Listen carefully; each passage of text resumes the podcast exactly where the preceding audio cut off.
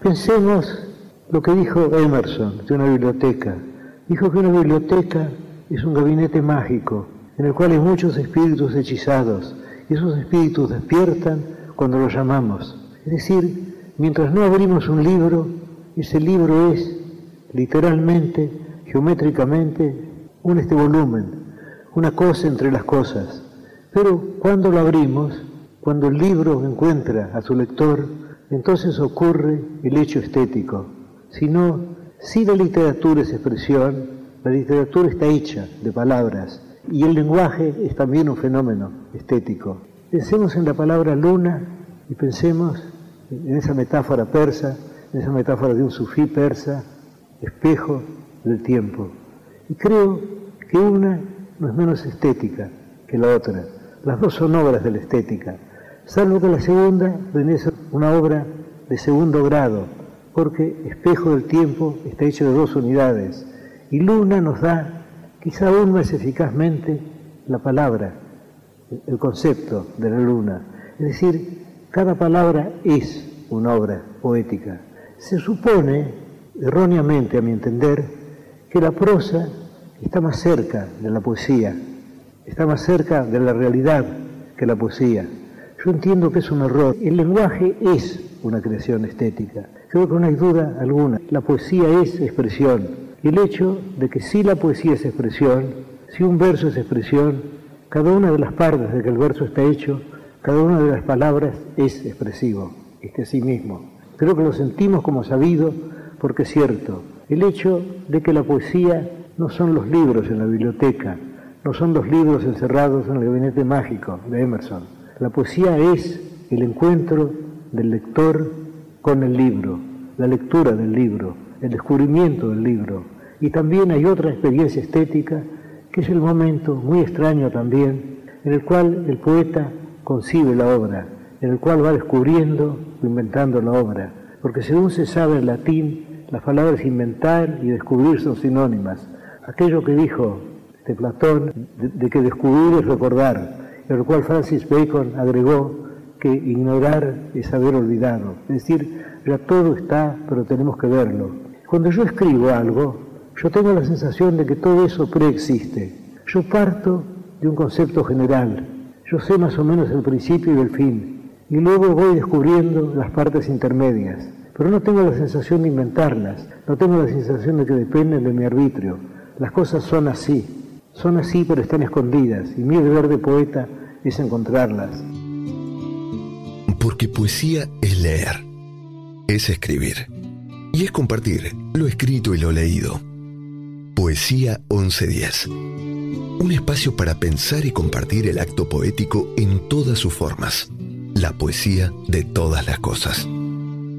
Hola gente, ¿cómo les va? Mi nombre es Oscar Cacholemos, conductor del programa Talento con T de Tango, que emite todos los sábados de 17 a 19 la FM 92.7, nuestra querida 2x4. Para esta ocasión elegí leerles del libro Poesías con sabor a tango de Juan Carlos Rizo unos poemas dedicados al taxista. El poema se titula La milonga del taxista y dice así yo aprendí filosofía, vida, historia, realidad en las calles con las gentes y conozco mi ciudad. Soy el que siempre te lleva rapidito a algún lugar y se me cuentan las penas así como que al pasar. Trato de ser amable, siempre cordial, bohemio, callejero y mi vida es manejar. Trabajo todos los días, estoy en cualquier lugar. De noche tampoco duermo porque alguno siempre hay. Soy de profesión taxista y ya no la voy a cambiar. Me gusta sentirme libre y por mi tierra viajar, aunque deje los riñones de tanto darle al pedal. Aprendo todos los días, vivo en la universidad y soy respetuoso de las leyes que dicta la autoridad. Lo único que quisiera del público en general que con la puerta despacio cuando la van a cerrar. Por lo demás, siempre es uno el que tiene que luchar, haciendo lo que se deba, tratando de mejorar. Todo lo dicho lo siento y lo canto a la humanidad, porque yo, taxista, sé muy bien que cantando es un medio de llegar. Firmado Juan Carlos Rizo. La enumeración gradativa o gradación es una figura que consiste en la colocación de términos en orden semántico, ascendente o descendente, de manera que su vínculo aparezca reforzado. Bella muestra de gradación ascendente es la que nos deja este verso de Pedro Calderón de la Barca. La cuenta de las horas y los días, de semanas y meses los engaños, de los años y siglos las porfías, no te han de mejorar los desengaños, porque no han de vencer las ansias mías, horas, días, semanas, meses y años. Soy Nora Arauz, vivo en Tigre, Buenos Aires. ¿Desde cuándo escribís? ¿Desde cuándo escribo? Lo hago desde los siete años. ¿Por qué escribís? A veces creo que porque me salvó de niña y desde entonces no dejé de hacerlo nunca. ¿Para quién escribís? Creo que lo hago para mí, y alguna que otra vez para alguien más. A veces no hay quien, solo hay algo que me frena, urge y no me suelta hasta que lo hago tinta. ¿Qué es la poesía para vos? ¿Qué es la poesía para mí? Mi forma más genuina de decir con la palabra escrita. A veces mi prosa tiene una musicalidad que no se sabe si es prosa o verso. Si tuviese que decir qué es la poesía, es lo que viene después de los dos puntos, cuando se define la belleza. ¿Dónde encontrás poesía aparte de en un poema? En algunas músicas, en obras de arte, en el zapateo de las gotas de lluvia en el techo de chapa de mi casa, en la luna rozando mi almohada, en un niño poniendo color donde no está permitido, en mi perro que se ovilla a mi lado cuando huele la tristeza, en la alfombra rojo amarillenta que tejen los liquidámbar cuando llega el otoño, en la narradora de la escuela que me vuelve niña cuando me adentra en sus historias, en el asombro en el que me hallo frente a nimiedades, en los empeños estiradísimos de quien danza desde la entraña, en algunas miradas, en el último apretón de manos cuando alguien se despide, en los cielos de colores indescifrables cuando amenazan desplomarse, en la lluvia toda. Gracias.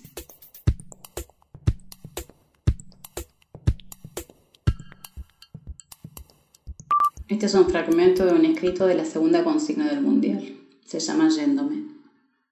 Me llevo la mirilla de mi cámara de fotos, la luna saliendo a manotazos de entre las garras infames de las nubes, la tarde en que la vida pendió de un hilo y se puso la lluvia a llorar conmigo.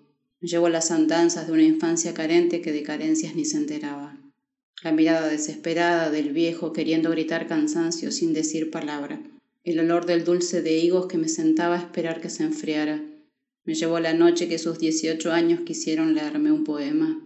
La mano fuerte que enciende fuegos cada invierno y no sé cómo hace, pero no se apagan. La enredadera que sabe mil secretos y los cambia de colores abrazando las paredes de casa. Me llevo los versos maltrechos de un escritor sin escuela, que decía sin decir y tejía el mundo en dos o tres palabras. La negrura de la noche que ilumina la entraña. El sonido de los pies descalzos el olor del río cuando amenaza salirse de adentro y lo hace y es desastre y maravilla al mismo tiempo. Sus manos dibujando trazos invisibles. Me llevo las notas que me robaron las tardes de espanto. Los recuerdos que fue olvidando empecinadamente mi madre. Me llevo el relato que habré de contarle para que vuelva. Me llevo la sequía y el charco y la higuera repletas de historias infantes. Me llevo la zurda que me salvó escribiendo una carta de tres renglones la tinta que supo que no haría otra cosa que escribir sin miedo. Exageres el culto de la verdad. No hay hombre que al cabo de un día no haya mentido con razón muchas veces. Jorge Luis Borges. Soy Edgardo Tabasco para la 1110. La trama de Jorge Luis Borges, parte de su trabajo El Hacedor de 1960. Para que su horror sea perfecto, César, acosado al pie de una estatua por los impacientes puñales de sus amigos, descubre entre las caras y los aceros la de Marco Junio Bruto, su protegido, acaso su hijo, y ya no se defiende, y exclama, Tú también, hijo mío. Shakespeare y Quevedo recogen el patético grito. Al destino le agradan las repeticiones, las variantes, las simetrías. Diecinueve siglos después, en el sur de la provincia de Buenos Aires, un gaucho es agredido por otros gauchos y, al caer. Reconoce a un ahijado suyo y le dice con mansa reconvención y lenta sorpresa. Estas palabras hay que oírlas, no leerlas. Pero che, lo matan y no sabe que muere para que se repita una escena. Florero de chino, escudo de dragón, alado, mansión, reloj de pared, escudo tarado, espadas cruzadas contra la pared, una vitrola agogó tocando y tocando, pozo guerrillero irascible, bombardeando, bombardeando, una azucarera misionera, un pericuerpo de luz, es el cuadro de Coruro, evitar el pavor, una vitrola agogó tocando y tocando, palo Pandolfo tazas de té chino. Una vitrola a gogo, tocando y tocando. Pozo guerrillero irascible, bombardeando, bombardeando. Demostró el pavor de una manera peculiar. Resortes de sillón de casa familiar. Antigua Kalimba,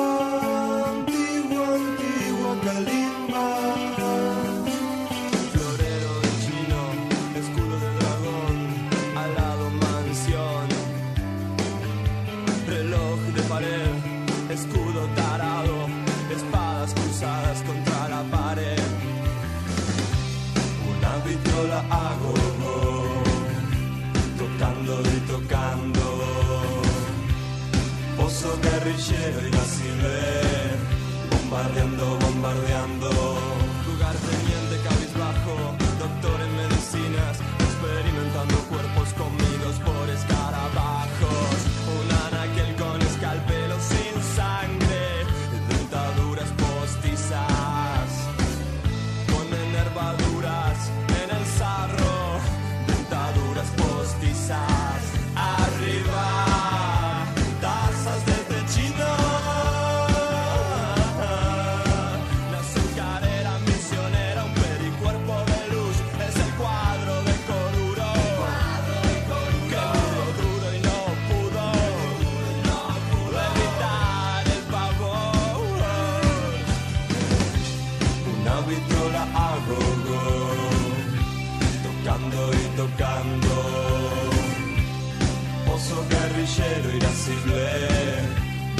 bombardeando, bombardeando.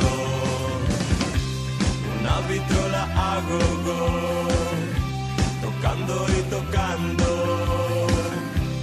Pozo guerrillero irascible, bombardeando, bombardeando.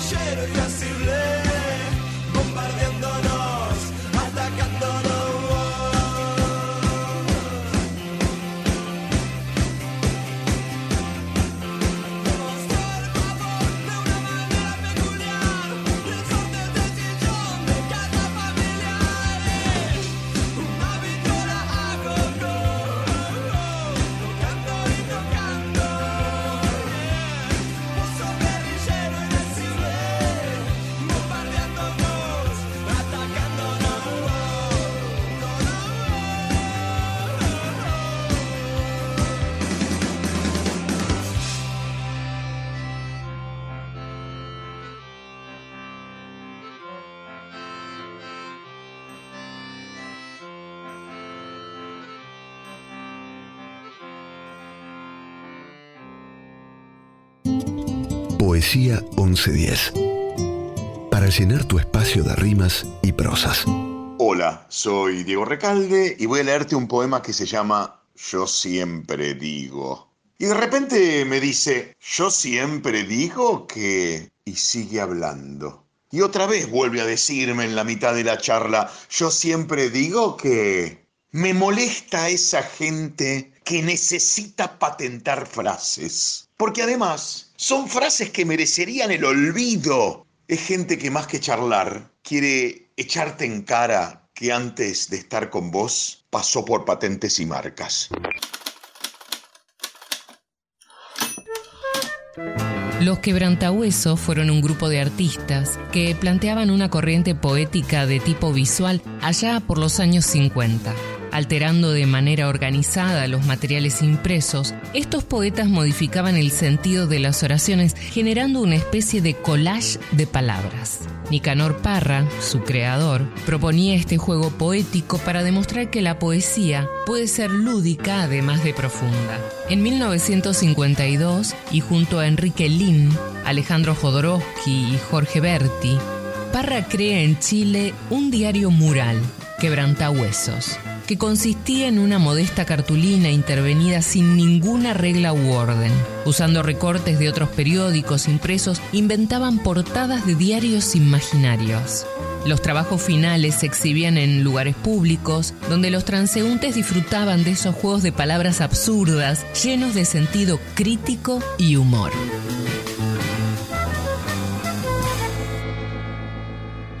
Color de dragón. Un dragón negro le pregunta a otro dragón negro.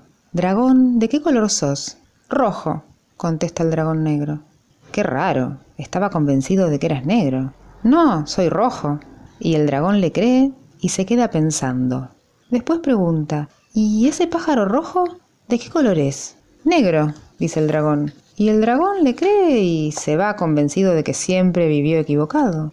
Entonces se encuentra con otro dragón negro y le pregunta, Dragón, ¿de qué color sos? Azul, contesta el otro dragón. ¿No sos negro ni rojo?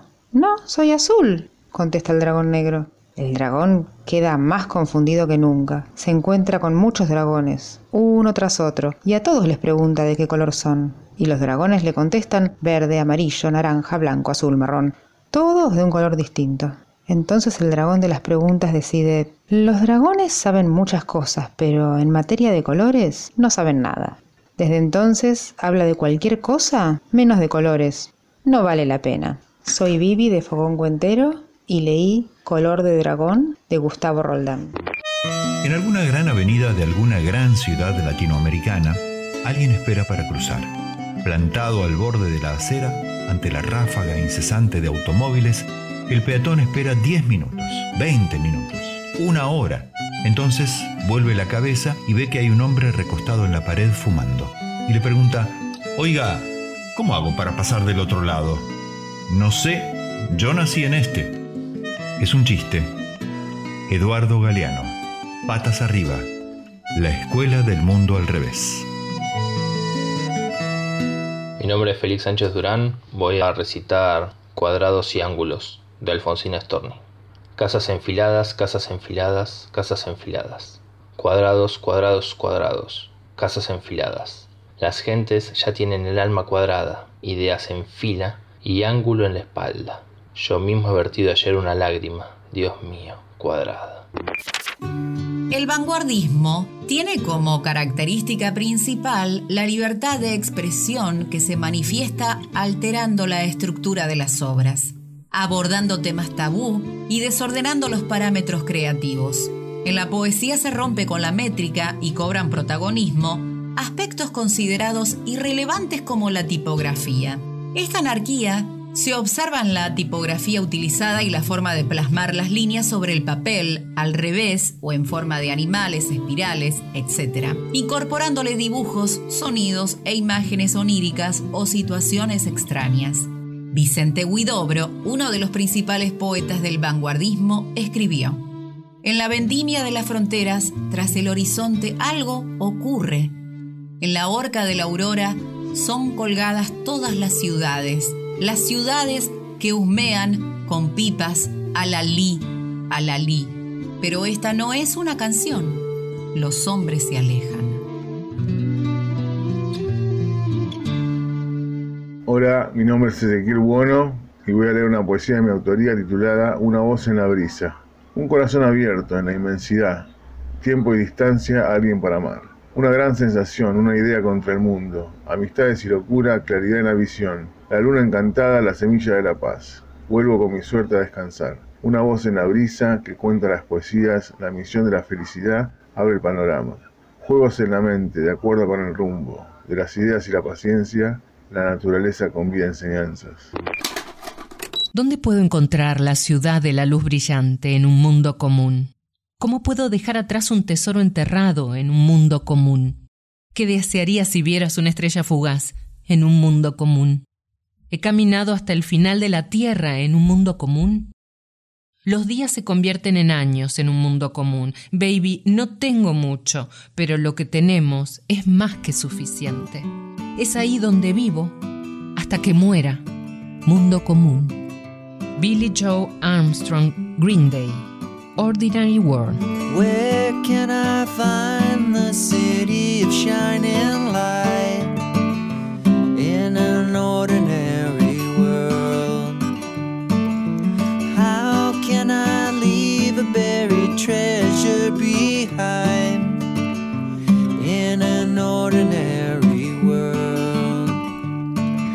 days into years roll by.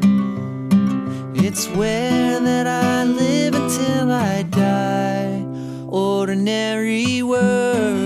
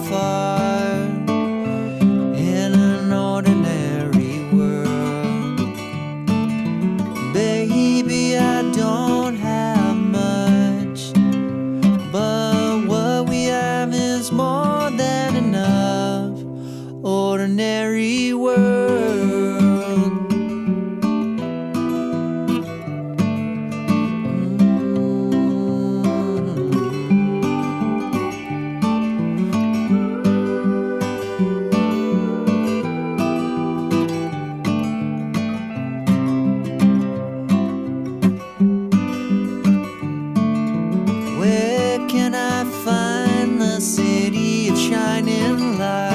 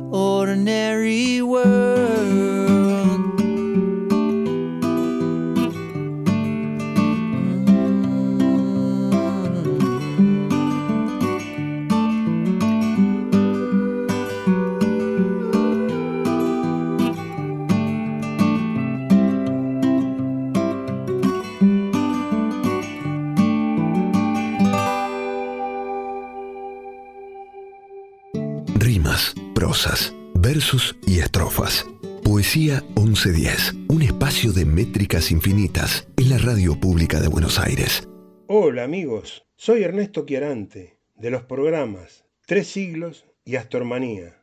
Quería hacerles llegar hoy el fragmento de una milonga cuyo autor sea tal vez la nave insigne de los poetas argentinos. Me refiero a Homero Mansi. Y este poema lleva por nombre Buenos Aires, Colina Chata. Data del año 1941 y dice así. Sobre una colina chata, Garay trazó cuatro vientos.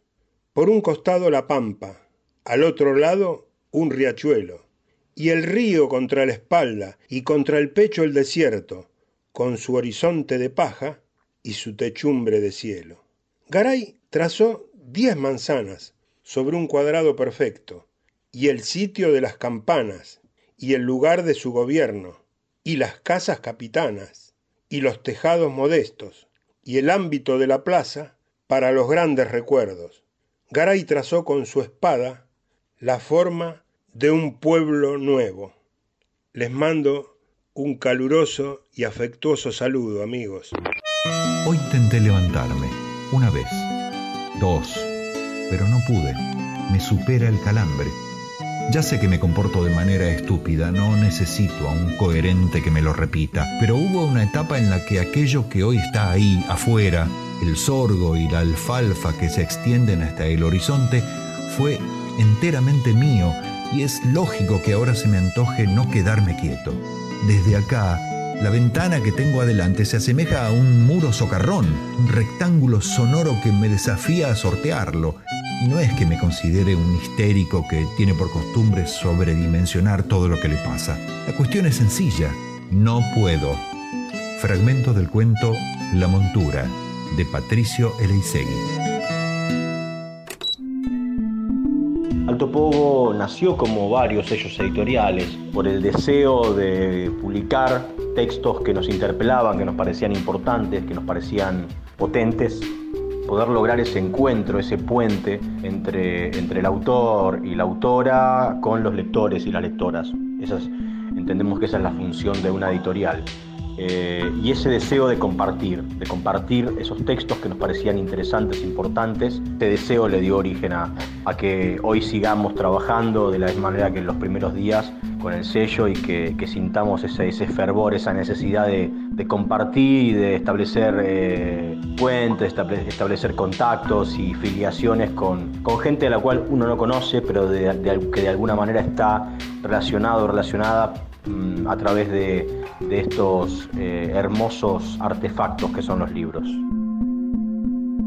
¿Tienen un perfil determinado de publicación? Decimos que Alto Pogo es una editorial que publica eh, y que se interesa en aquellas, eh, en aquellas escritoras y escritores que tienen textos potentes, textos que dejan huella, eh, con voces narrativas maduras, eh, fuertes, que cuenten historias también, que a uno lo, interpelen y lo dejen, que, a uno lo cambien, ¿no? Como, como esa, esa consabida frase de que después de leer un libro uno es otra persona. Bueno, eh, eso pretendemos con, con, la, con el continuo crecimiento orgánico y, sistémico de, de nuestro catálogo. Intentamos que los libros que publicamos eh, tengan ese espíritu de, potencia, ¿no? de, de dejar en el, en el lector y en la lectora una huella, que después de leer los libros de Alto Pogo tenga ganas de leer otro. ¿Cómo llegan los autores a ustedes? Por suerte eh, nunca hemos perdido la, la necesidad de salir a cazar, por así usamos esa palabra, a cazar autores y autoras, es decir, nunca hemos perdido la curiosidad de seguir buscando en, en los ciclos de literatura, eh, en los talleres, en diferentes lugares donde, donde circula la, la literatura. Eh, por suerte, poco a poco, con los años, se han ido acercando muchísimos escritores y escritoras que querían publicar con nosotros, nos han ido acercando material. Hoy recibimos un montón de material, también tenemos suerte porque tanto colegas, editores y editoras como eh, escritores y escritoras generalmente nos acercan también material de, de algún escritor que, con los cuales está yendo taller, clínica o que algún sello editorial eh, entiende que es un libro eh, que es un libro interesante pero que no, que no hace sistema en su catálogo y sí les parece que, que- puede funcionar en alto pogo. Eso es algo que también está sucediendo en este, este conjunto de editoriales independientes. Hay una conexión y como estamos y como sabemos que es lo que publican nuestros colegas, cuando recibimos un libro que no es para nuestro catálogo, sí podemos identificar para qué catálogo puede llegar a funcionar ese libro. Y eso es interesantísimo porque se da una, un- una, un ida y vuelta y un feedback de contraprestación muy interesante.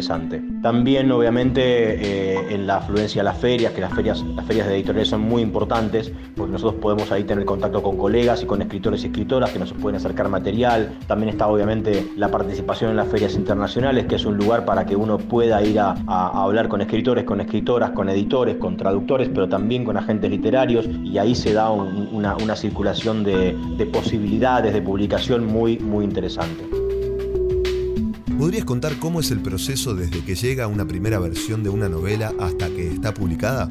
La selección de lo que publicamos eh, lo hacemos los editores de Alto Pogo, que somos quienes leemos eh, el material y, vamos eh, previendo dentro de lo que tiene que ver con, con el plan anual qué libros pueden ir en, en- en tal o, o cual fecha para tal o cual colección. Somos muy, muy cuidadosos en ese sentido y, y es, una, es un, un trabajo que obviamente no pensamos delegar nunca y que es el, el- es el trabajo que, que le da razón de ser a lo que somos y a lo que hacemos. Poder tener el contacto con, con el texto de primera mano y después hacer ese trabajo interesantísimo eh, con los autores y las autoras, un trabajo a veces un trabajo hasta de clínica, a veces un trabajo de una, de una simple corrección, pero ese, ese trabajo con eh, los autores y las autoras, eh, eh, internándonos de lleno en el texto, es el trabajo que más disfrutamos.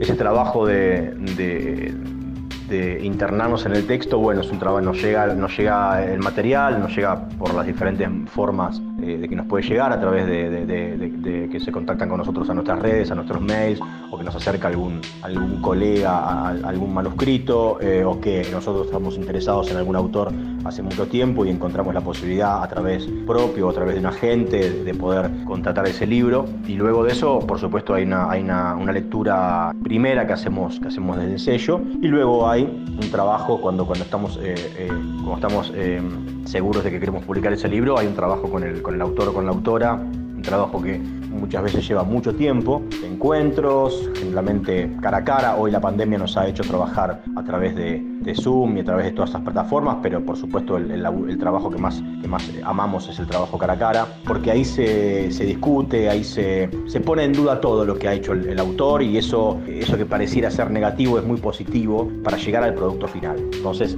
es un trabajo que, que disfrutamos muchísimo. Después, obviamente, hay un trabajo de, de corrección, hay un trabajo de diseño, de maquetación, hay un trabajo de, de diseño de tapa, bueno, hay, para que obviamente podamos lograr el, el producto final que es el libro que va a ir a, a- a librerías y que es el libro que pretendemos que se lleven las lectoras y los lectores. En este sentido de- de- de- del trabajo con el libro, nosotros somos muy muy conscientes de que, de que ese es el momento en el, que, en el que hay que trabajar el texto, en el que hay que romperlo, darlo vuelta, darlo vuelta, estirarlo, gastarlo, pulirlo. Eh, es un trabajo que queremos mucho y es un trabajo que respetamos mucho y que, que por suerte en lo largo de los años que hemos venido trabajando con autores y autoras se da esa, esa relación simbiótica de, que sabemos, somos conscientes ambos de que hay que trabajar ese texto y que ese texto en definitiva es lo que va a quedar finalmente para que el lector lo lea o la lectora lo lea ya no hay posibilidades de corrección luego de, que el texto se publica. Entonces hay que ser muy consciente de ese trabajo y es un trabajo que,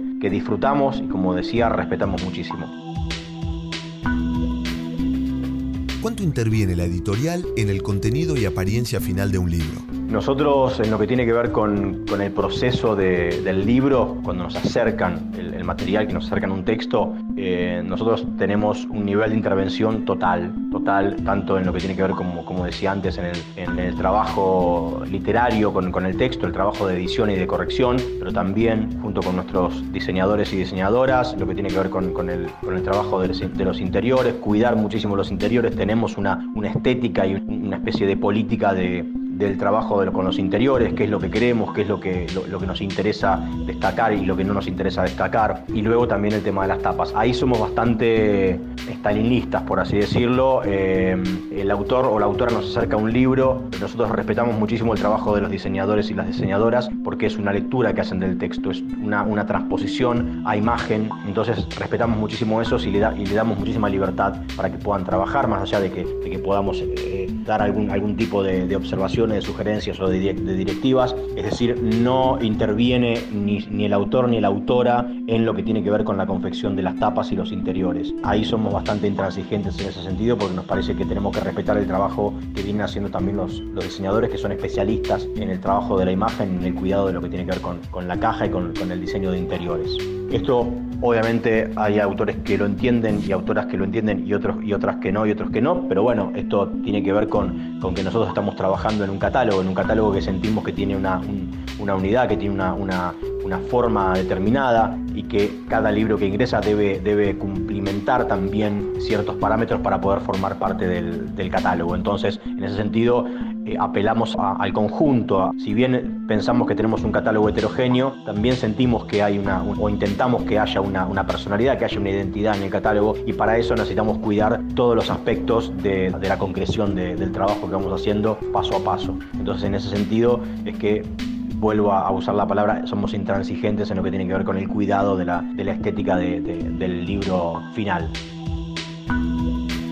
¿Qué le recomendás a quienes quieren empezar a publicar sus libros? La recomendación que, hacemos a aquellos y aquellas que, tengan intenciones de mostrar, de enviar o de, sus, textos a, diferentes editoriales es que en principio si son escritores y escritoras, en principio sabemos que son lectores y lectoras. Y entonces por supuesto que tienen que leer la literatura que se está publicando para saber dónde pueden, dónde pueden darle acogida a sus, a sus textos. Es decir, hay que hacer también un pequeño scouting de editoriales y de catálogos. Yo siempre digo lo mismo, si tenés ganas de, de saber qué se está publicando o cuáles son las editoriales, podés bucear en internet que aparecen, pero yendo a, la, a una página de, a la página de, la feria de editores, eh, que hay 100, 200, 240 editoriales, ahí uno puede, y están los perfiles de las editoriales, ahí puede entrar uno al perfil de la editorial y ver qué tipo de, libro publica, porque si yo tengo un libro de poesía y estoy mandando mi libro a un sello que publica ensayo, estoy perdiendo mi tiempo, le estoy haciendo perder el tiempo al editor o a la editora. También tengo que tener en cuenta que yo tengo que pedirle al editor o la editora cómo quieren que yo les mande el texto. Yo debo presentarme, debo enviar un correo electrónico, tengo que acercarme. Por supuesto, las relaciones eh, sociales eh, permiten un acercamiento personal, pero también enviar un correo electrónico, presentarme, mandar un pequeño currículum literario mío, qué es lo que quiero publicar, una pequeña reseña y después pedirle al editor o a la editora que me digan cómo quieren que yo le envíe el material, porque cada cual tiene su forma distinta de, recibir material. Eh, me parece que con, esas, con, esos pequeños tips uno está, consciente y también está, preparado. Digo, lo que sí hay que tener en cuenta que el libro tiene que estar para uno, tiene que estar terminado. Uno no puede terminar un libro hoy y mañana estar enviándolo a las editoriales. Los libros tienen que los textos tienen que descansar, tienen que madurar, uno tiene que volver, tiene que corregir muchísimo. Después, por supuesto, la editorial va a corregir eh, y va a, proponer sugerencias de cambio. Pero uno tiene que sentirse seguro con lo que, con lo que está eh, dando al otro para, para que en, en, definitiva se pueda, pueda interesarle. ¿no? Yo estoy tratando de que alguien se interese por, por mi texto, entonces para que alguien se interese por mi texto, yo tengo que estar seguro de que ese texto está para publicar. ¿Podrías contar alguna anécdota relacionada con el mundo editorial?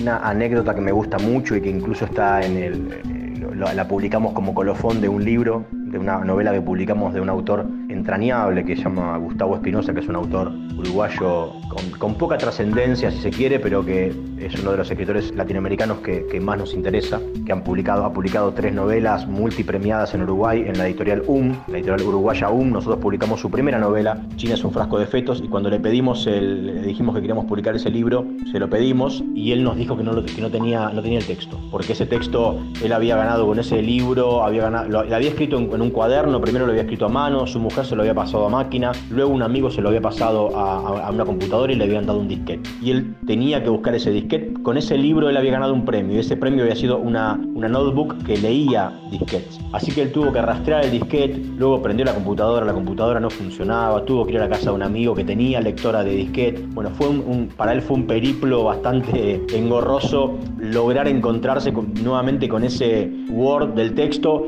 un libro que él había publicado hacía 20 años, ¿no? Eh, bueno, nos dio mucha gracia porque y luego le pedimos que, que, que escribiera eso y que lo, publicamos como colofón porque nos interesaba muchísimo la cuestión material del texto, ¿no? Cómo él había, lo había trabajado en un cuaderno a mano, después se lo habían pasado a máquina, después se lo habían pasado a, computadora, en un disquete. Digo, cosas que hoy por ahí no, no suceden porque los escritores hoy directamente escriben en, escriben en computadora y ya tienen todo y lo suben a la nube y lo guardan y no hay posibilidades de perder el texto. Pero qué peligrosidad, ¿no? Qué, momento de, consternación tener un libro y no, no, no tener el, original para poder darlo para, para, su publicación. Así que siempre nos, nos, pareció, nos, dio mucha gracia ese, esa anécdota, pero nos pareció también interesante desde el punto de vista de, cómo uno, de cómo el, cómo el escritor llega a lo material, a la materialidad de ese texto que está en su cabeza y que baja y que, que bueno, nada, que, que él lo, ter, lo, termina escribiendo, pero cómo van modificándose también la, la producción de, de, de, los textos eh, a medida que pasan los años y a medida que estamos eh,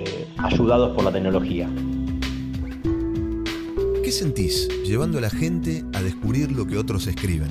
Bueno, como decía hoy, el, la razón de ser nuestro, de nuestro trabajo es justamente dar a conocer textos que nos parecen interesantes. La, la verdad que es una, es una tarea maravillosa. Es una, una tarea maravillosa que, que, disfrutamos muchísimo como lector. Yo lo disfruto muchísimo como lector y, y me parece que, que- el universo de, lectores y lectoras está en, completa búsqueda, ¿no? Tiene, una curiosidad constante, eso uno lo puede ver en la feria, lo puede ver en las librerías, lo puede ver en la, Feria de Buenos Aires, en la FED, en las ferias internacionales, en las ferias de provincia, cómo la, cómo la gente se acerca a, los estanes y, y pregunta y quiere conocer y levanta los libros. La verdad que es maravilloso y es un, oficio que hemos descubierto eh, haciéndolo y- y día a día descubrimos y lo descubrimos eh, y día a día aprendemos porque también nos relacionamos con colegas que son muy generosos y que nos ayudan y que nos dan, nos comparten sus conocimientos. Así que en ese sentido nos sentimos muy bien nos- y sentimos que es una, una tarea hermosa y que decía, como lectores también estamos todo el tiempo viendo qué se, qué se está publicando, ¿no? De- descubriendo, encontrando que una editorial publicó a tal o, o- cual escritora o escritor, esa novedad cuando un libro llega a las manos de uno eh, y uno lo, lo lee, uno, uno encuentra el momento para, para- para sentarse y para leerlo y para disfrutarlo. Eh, la verdad que es, es maravilloso. Por eso hacemos esto que hacemos, incluso con los obstáculos que el editor y la editora argentina y latinoamericano tienen para poder seguir trabajando en su tarea, porque la verdad que obstáculos hay todo el tiempo.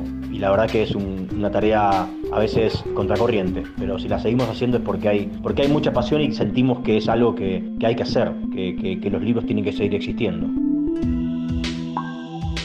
Elegí un párrafo de un libro publicado por ustedes y léelo para los oyentes de Poesía 1110. Esteban Errandonea extrajo su reloj del chaleco y comprobó que había llegado a la cita con algunos minutos de antelación. Eran exactamente las 9 menos 5 y a su alrededor la ciudad bullía enfebrecida. Capital de la República desde 1880, solo 24 años durante los cuales había crecido de un modo tan desaforado como abrumador. Le molestaba especialmente ese tráfago de las calles del sur, del centro, estudiando los rostros que pasaban frente a él, frente a la maciza puerta que no se atrevía a golpear, temeroso de que confundieran su premura con obsecuencia. Pensó que la inmigración ya era obscena. Italianos, polacos, irlandeses, rusos, la escoria del mundo desfiguraba a la ciudad mientras el gobierno persistía en su inconsciente política. Un poeta nacional, Carlos Eduardo Feiling, Charlie Feiling, una novedad de Alto Pogo, 2020, una novela de aventuras hermosa. Así arranca. Leí un fragmento del primer capítulo.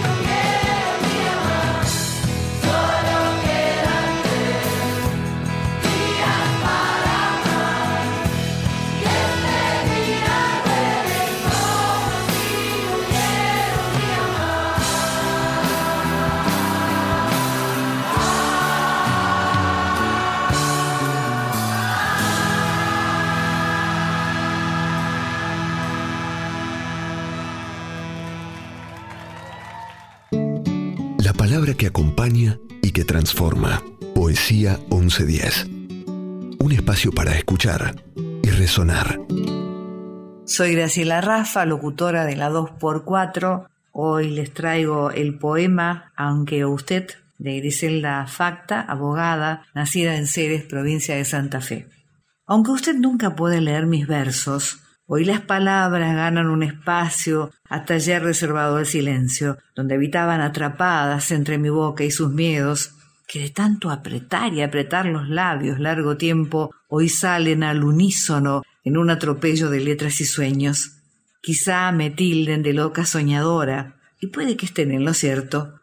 La imaginación es parte de mi universo, el que pude reconstruir a partir de los desechos. Por ello agradezco hoy estas ganas de escribir acomodando recuerdos. Aunque usted nunca pueda leer mis versos, se los escribo igual. Necesito hacerlo. Decirle lo que provocan sus miradas a mis noches de desvelo. Aunque usted nunca lo escuche, para mí es un decir sincero. ¿Cuántas veces quisiera poder detener el tiempo, estirar las horas, agregarle minutos, sumar y sumar momentos? Su boca dice verdades que limpian mi pensamiento, me ayudan a seguir avanzando en un mundo tan incierto. Aunque usted nunca pueda leer mis versos y yo nunca pueda decir que fue usted el que me inspiró a hacerlos. Hay secretos que se gritan a voces y palabras que disfrazan sentimientos. Hay manos que se dan con amor, fortaleciendo por dentro. Otras que oprimen y atan, impidiendo que vueles por tu crecimiento. Pero quizás sea necesario conocer la opresión para luego liberar el lastre, aprender el desapego, reconocerse libre y retomar el vuelo. Aunque usted nunca pueda leer mis versos, yo necesito escribirlos y al hacerlo, recuperar el alma, volver a llenarla de sueños. Cartas. La Carta a un amigo, por William Shakespeare, es una obra muy difundida en la actualidad. No sabemos si fue escrita a un amigo en particular o si se trata simplemente de un poema sin destinatario preciso. Sabemos sí de su sabia y profunda belleza, expresión del aprendizaje de un espíritu con un largo camino recorrido. Después de algún tiempo, aprenderás la diferencia entre dar la mano y socorrer a un alma. Y aprenderás que amar no significa apoyarse y que compañía no siempre significa seguridad. Comenzarás a aprender que los besos no son contratos, ni regalos, ni promesas. Comenzarás a aceptar tus derrotas con la cabeza erguida y la mirada al frente, con la gracia de un niño y no con la tristeza de un adulto. Y aprenderás a construir hoy todos tus caminos, porque el terreno de mañana es incierto para los proyectos y el futuro tiene la costumbre de caer en el vacío. Después de un tiempo, aprenderás que el sol quema si te expones demasiado. Aprenderás incluso que las personas buenas podrían herirte alguna vez y necesitarás perdonarlas. Aprenderás que hablar puede aliviar los dolores del alma. Descubrirás que lleva años construir confianza y apenas unos segundos destruirla. Y que tú también podrás hacer cosas de las que te arrepentirás el resto de tu vida. Aprenderás que las nuevas amistades continúan creciendo a pesar de las distancias y que no importa qué es lo que tienes en la vida, sino a quién tienes en la vida. Y que los buenos amigos son la familia que uno elige. Aprenderás que no tenemos que cambiar de amigos si estamos dispuestos a aceptar que los amigos cambian. Te darás cuenta que puedes pasar buenos momentos con tu mejor amigo haciendo cualquier cosa o simplemente nada, solo por el placer de disfrutar su compañía. Descubrirás que muchas veces tomas a la ligera a las personas que más te importan y por eso siempre debemos decir a esas personas que las amamos, porque nunca estaremos seguros cuándo será la última vez que las veamos. Aprenderás que las circunstancias y el ambiente que nos rodea tiene influencia sobre nosotros, pero nosotros somos los únicos responsables de lo que hacemos. Comenzarás a aprender que no nos debemos comparar con los demás, salvo cuando queramos imitarlos para mejorar. Descubrirás que se lleva mucho tiempo para llegar a ser la persona que quieres ser y que el tiempo es corto. Aprenderás que no importa a dónde llegaste, sino a dónde te diriges y si no lo sabes, cualquier lugar sirve. Aprenderás que si no controlas tus actos, ellos te controlarán. Y que ser flexible no significa ser débil o no tener personalidad, porque no importa cuán delicada sea la situación, siempre existen dos lados. Aprenderás que los héroes son las personas que hicieron lo necesario enfrentando las circunstancias. Aprenderás que la paciencia requiere mucha práctica. Descubrirás que algunas veces la persona que esperas que te patee cuando caes tal vez sea una de las pocas que te ayuden a levantarte. Madurar tiene más que ver con lo que has aprendido de las experiencias que con lo que has vivido. Aprenderás que hay mucho más de tus padres en ti de lo que supones. Aprenderás que nunca se debe decir a un niño que sus sueños son tonterías, porque pocas cosas son tan humillantes, y sería una tragedia si lo creyese, porque le estarás quitando la esperanza.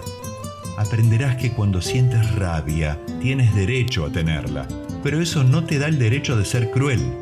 Descubrirás que solo porque alguien no te ama de la forma que quieres, no significa que no te ame con todo lo que puede, porque hay personas que nos aman, pero no saben cómo demostrarlo. No siempre es suficiente ser perdonado por alguien. Algunas veces tendrás que aprender a perdonarte a ti mismo. Aprenderás que con la misma severidad con que juzgas, también serás juzgado y en algún momento condenado.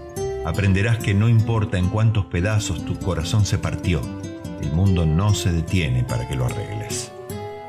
Aprenderás que el tiempo no es algo que pueda volver hacia atrás, por lo tanto, debes cultivar tu propio jardín y decorar tu alma en vez de esperar que alguien te mande flores. Entonces, y solo entonces, sabrás realmente lo que puedes soportar, que eres fuerte y que podrás ir mucho más lejos de lo que pensabas cuando creías que no se podía más. Es que realmente la vida vale cuando tienes el valor de enfrentarla. Soy Clara Aguirre. Mi lugar en el mundo desde hace 66 años, cuando nací, es Villa Mercedes, San Luis. Y les quiero regalar este poema de Rudyard Kipling, autor inglés, que él llamó Sí. Si puedes tener calma cuando en tu alrededor todo el mundo la pierde y a ti te culpa de ello, si cuando de ti dudan puedes tener fe en ti pero también excusas la desconfianza de otros. Si puedes esperar sin cansarte en la espera o siendo calumniado, no esgrimes la calumnia. O siendo aborrecido, el odio en ti no acoges y con todo no pecas de bueno o sentencioso. Si puedes ensoñar sin rendirte a los sueños o pensar sin hacer del pensamiento meta, si puedes arrostrar el triunfo y el desastre tratando de igual modo a entrambos impostores, si puedes soportar que la verdad que has dicho se trueque en bocas viles, en trampas para bobos, o ver hecha pedazos la ilusión de tu vida e inclinarte rehacerla con recursos maltrechos, si en un montón juntando tus cuantiosas ganancias, jugarlas todas puedes a un simple cara o cruz y perderlas y luego volver a comenzar y jamás una frase decir de lo que pierdes. Si puedes obligar al corazón y al nervio y al músculo a servirte, aún después de extenuados, y perseveras, aunque ya nada queda en ti, salvo la voluntad que les dice, adelante. Si puedes con la plebe tratar sin menoscabo, o alternar con monarcas sin romper con el vulgo, si no pueden herirte ni amigos ni enemigos, si a todos consideras, mas nunca en demasía.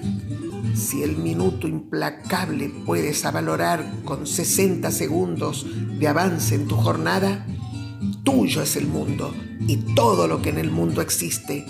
Y más aún, serás todo un hombre, hijo mío.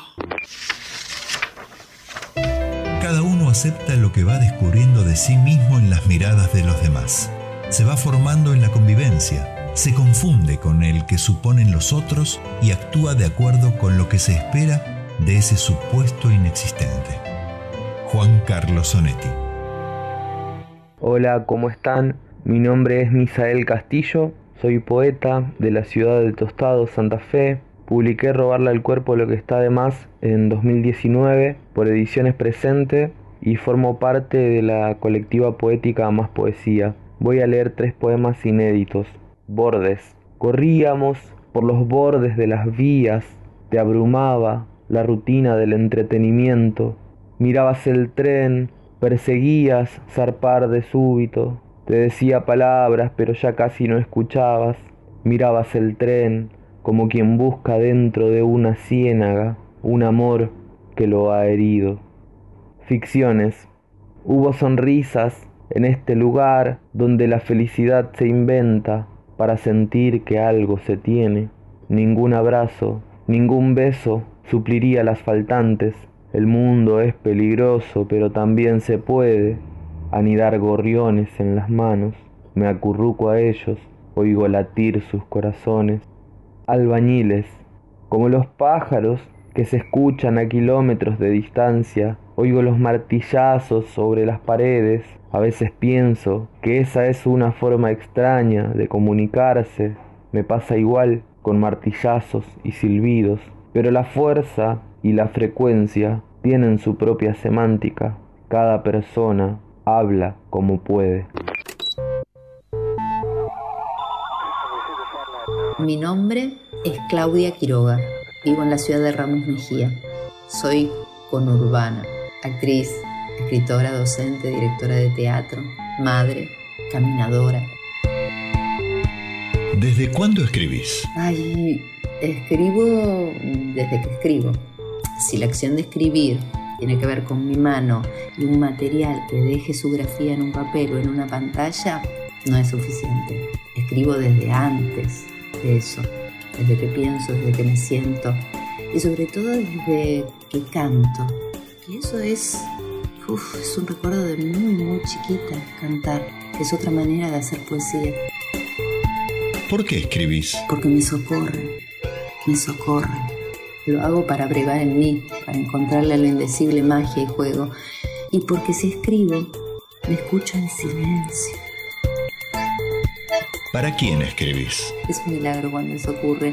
Alguien lee y en ese caso pienso en quienes esperan el susurro de las palabras como un aliento, como un consuelo, como cosquillas tal vez. Y también escribo para llenar de inquietudes a quienes viven en la impavidez. Sí, escribo para quienes quieran coquetear en los umbrales del riesgo. ¿Qué es la poesía para vos? Es ser, es presencia, es contemplación, es una caminata continua de balbuceos sonoros que incluso cuando no me resisto, cabalgan como una rapsodia y se hacen teatro. ¿Dónde encontrás poesía aparte de en un poema? En la fotografía. Me encanta salir con mi cámara porque me permite descubrir al mundo en sus formas erráticas, trémulas, en sombras.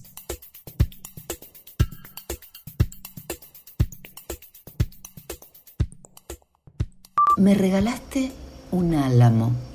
Jamás había tenido a mi cuidado un bosque, una sombra para la vejez, pensé. Mientras, el día a día, tuve que inventarle bebederos y vertederos que saciaran su sed. Mientras mi cuerpo viajara a amansar camellos en Asia, a acariciar invertebrados poríferos, a seguirle el paso a las tortugas en Galápagos, no quería que pensaras que no me ocupaba del crecimiento que aseguraba junto al hijo y al libro mi fruto. Así que me compré una vaca de pequeño porte que certificara mantener el pasto corto y las heces necesarias para su abono, mientras mi cuerpo viajara a desespinar lombrices en Australia, a peinarle las crines al unicornio de Silvio, a colmar de mieles al oso de Morris, a batirle palmas a las golondrinas de Dávalos, a atajar el aguijón de la abeja reina de Spinetta. Dije invertebrados poríferos solo para impresionarte. Sin embargo, las esponjas marinas me dan miedo, miedo a que me chupen y se den un festín de mí. Volviendo al álamo. Qué encargo tan espacioso. Cuidar. Me dijiste que era viable, que el sol y la tierra se encargarían de lo principal, que solo me ocupara del agua, de lo vital. Y tiemblo al recordar mis suculentas ahogadas. Ayer echaron los dos álamos del terreno lindero para construir una torre. Lloré y ahora vos me regalaste un álamo. Yo vivía en el bosque muy contento. Caminaba, caminaba sin cesar. Las mañanas y las tardes eran mías. A la noche me tiraba a descansar. Pero un día vino el hombre con sus jaulas. Me encerró y me llevó a la ciudad.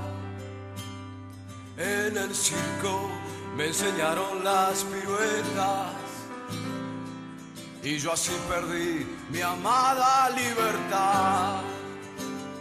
Confórmate, me decía un tigre viejo. Nunca el techo y la comida han de faltar.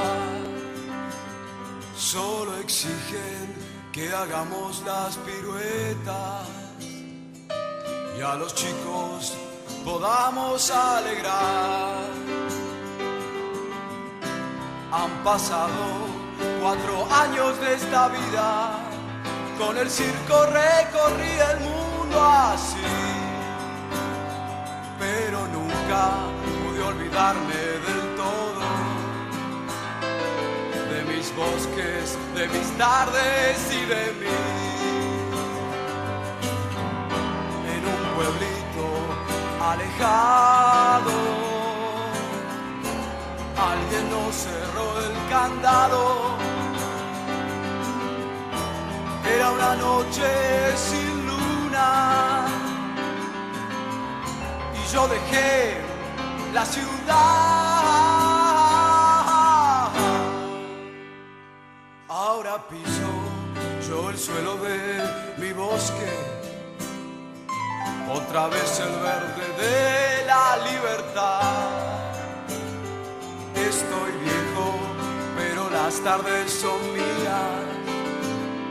Vuelvo al bosque, estoy contento de ver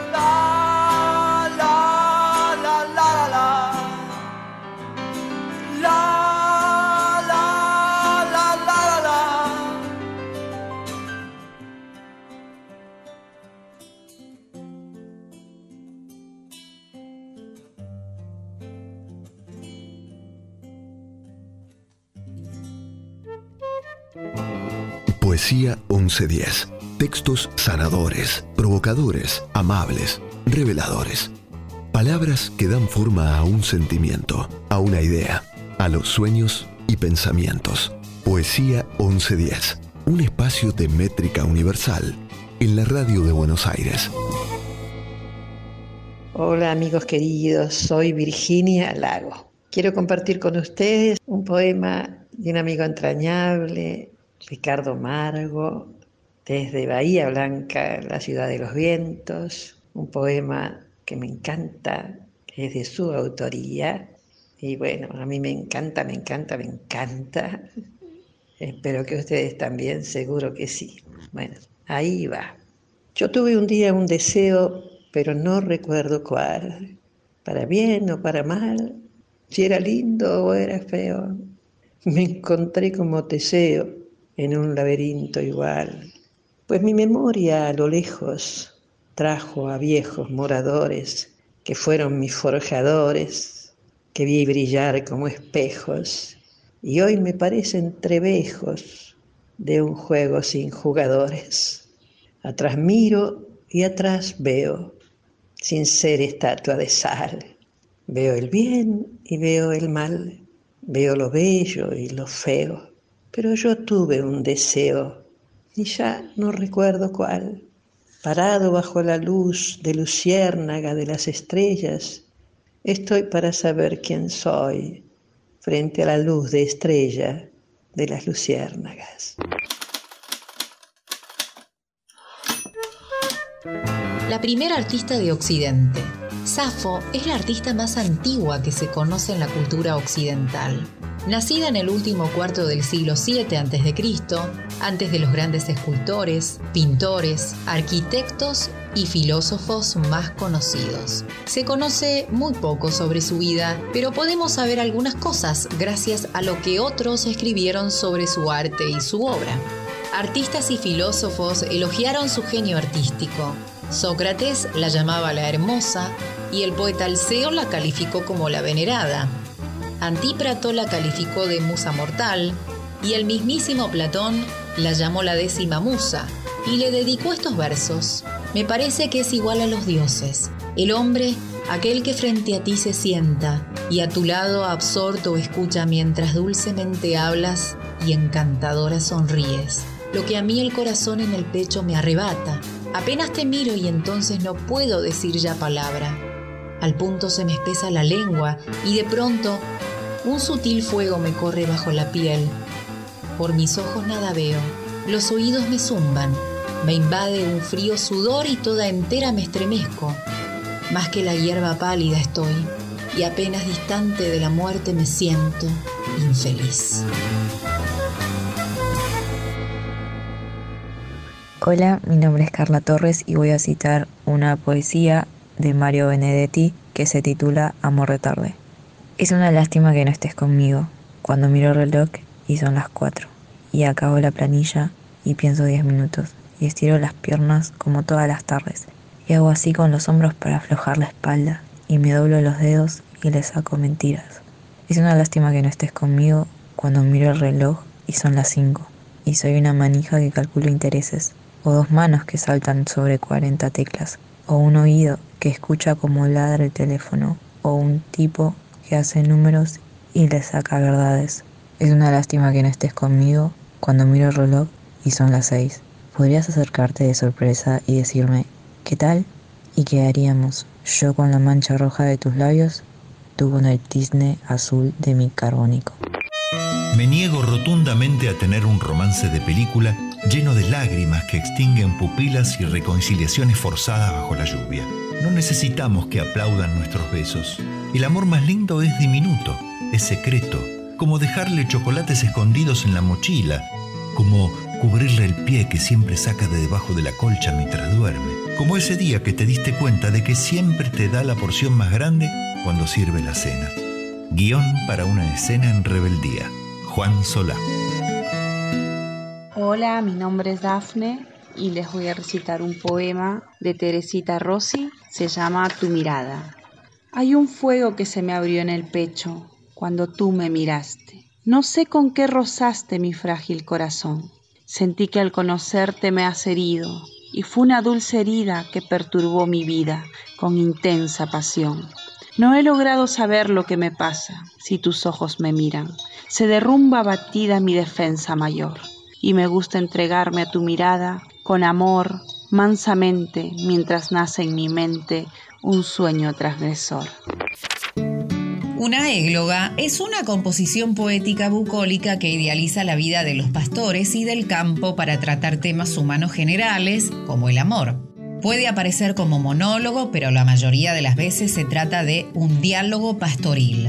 El griego Teócrito entre los años 310 a.C.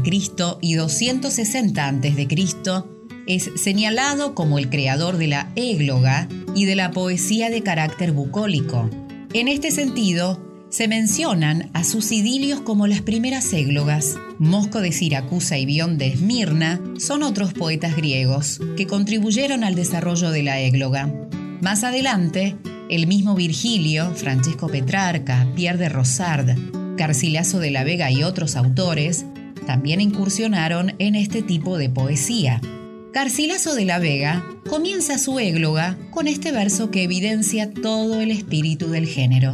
El dulce lamentar de dos pastores, Salicio juntamente y Nemoroso, he de contar sus quejas imitando, cuyas ovejas al cantar sabroso estaban muy atentas, los amores de paser olvidadas, escuchando. Gabriel Rodríguez Molina, Gabo RM, extranjero.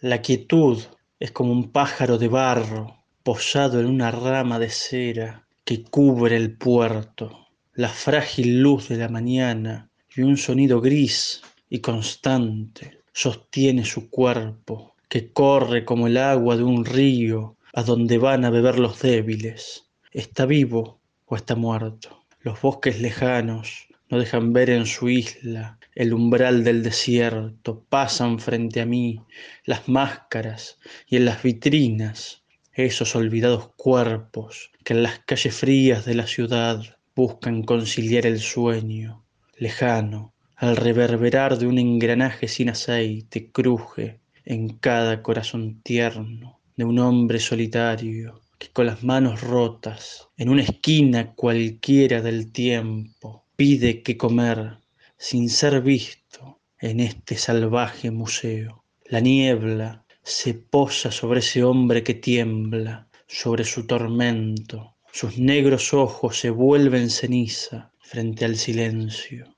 En la noche fría la calle no devuelve más que dos vacíos huecos donde se posan sus ojos que tiemblan. ¿Está vivo o está muerto? A mi amor no le importan los espectáculos. A mi amor no le importa la ropa. A mi amor solo le importo yo. A mi amor no le importan ni los coches ni las carreras. A mi amor no le importan los lugares elegantes. Liz Taylor no es su tipo. Ni siquiera se fija en la sonrisa de Lana Turner. A mi amor no le importa, ¿quién lo sabe? A mi amor solo le importo yo. My baby just care for me. Nina Simone. My baby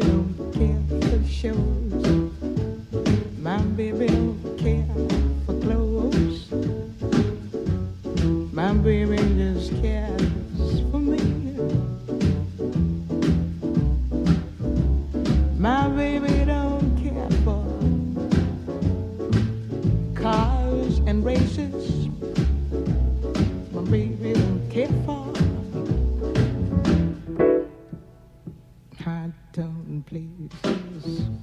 Liz Taylor is not a star high, and even Lana Turner's smile.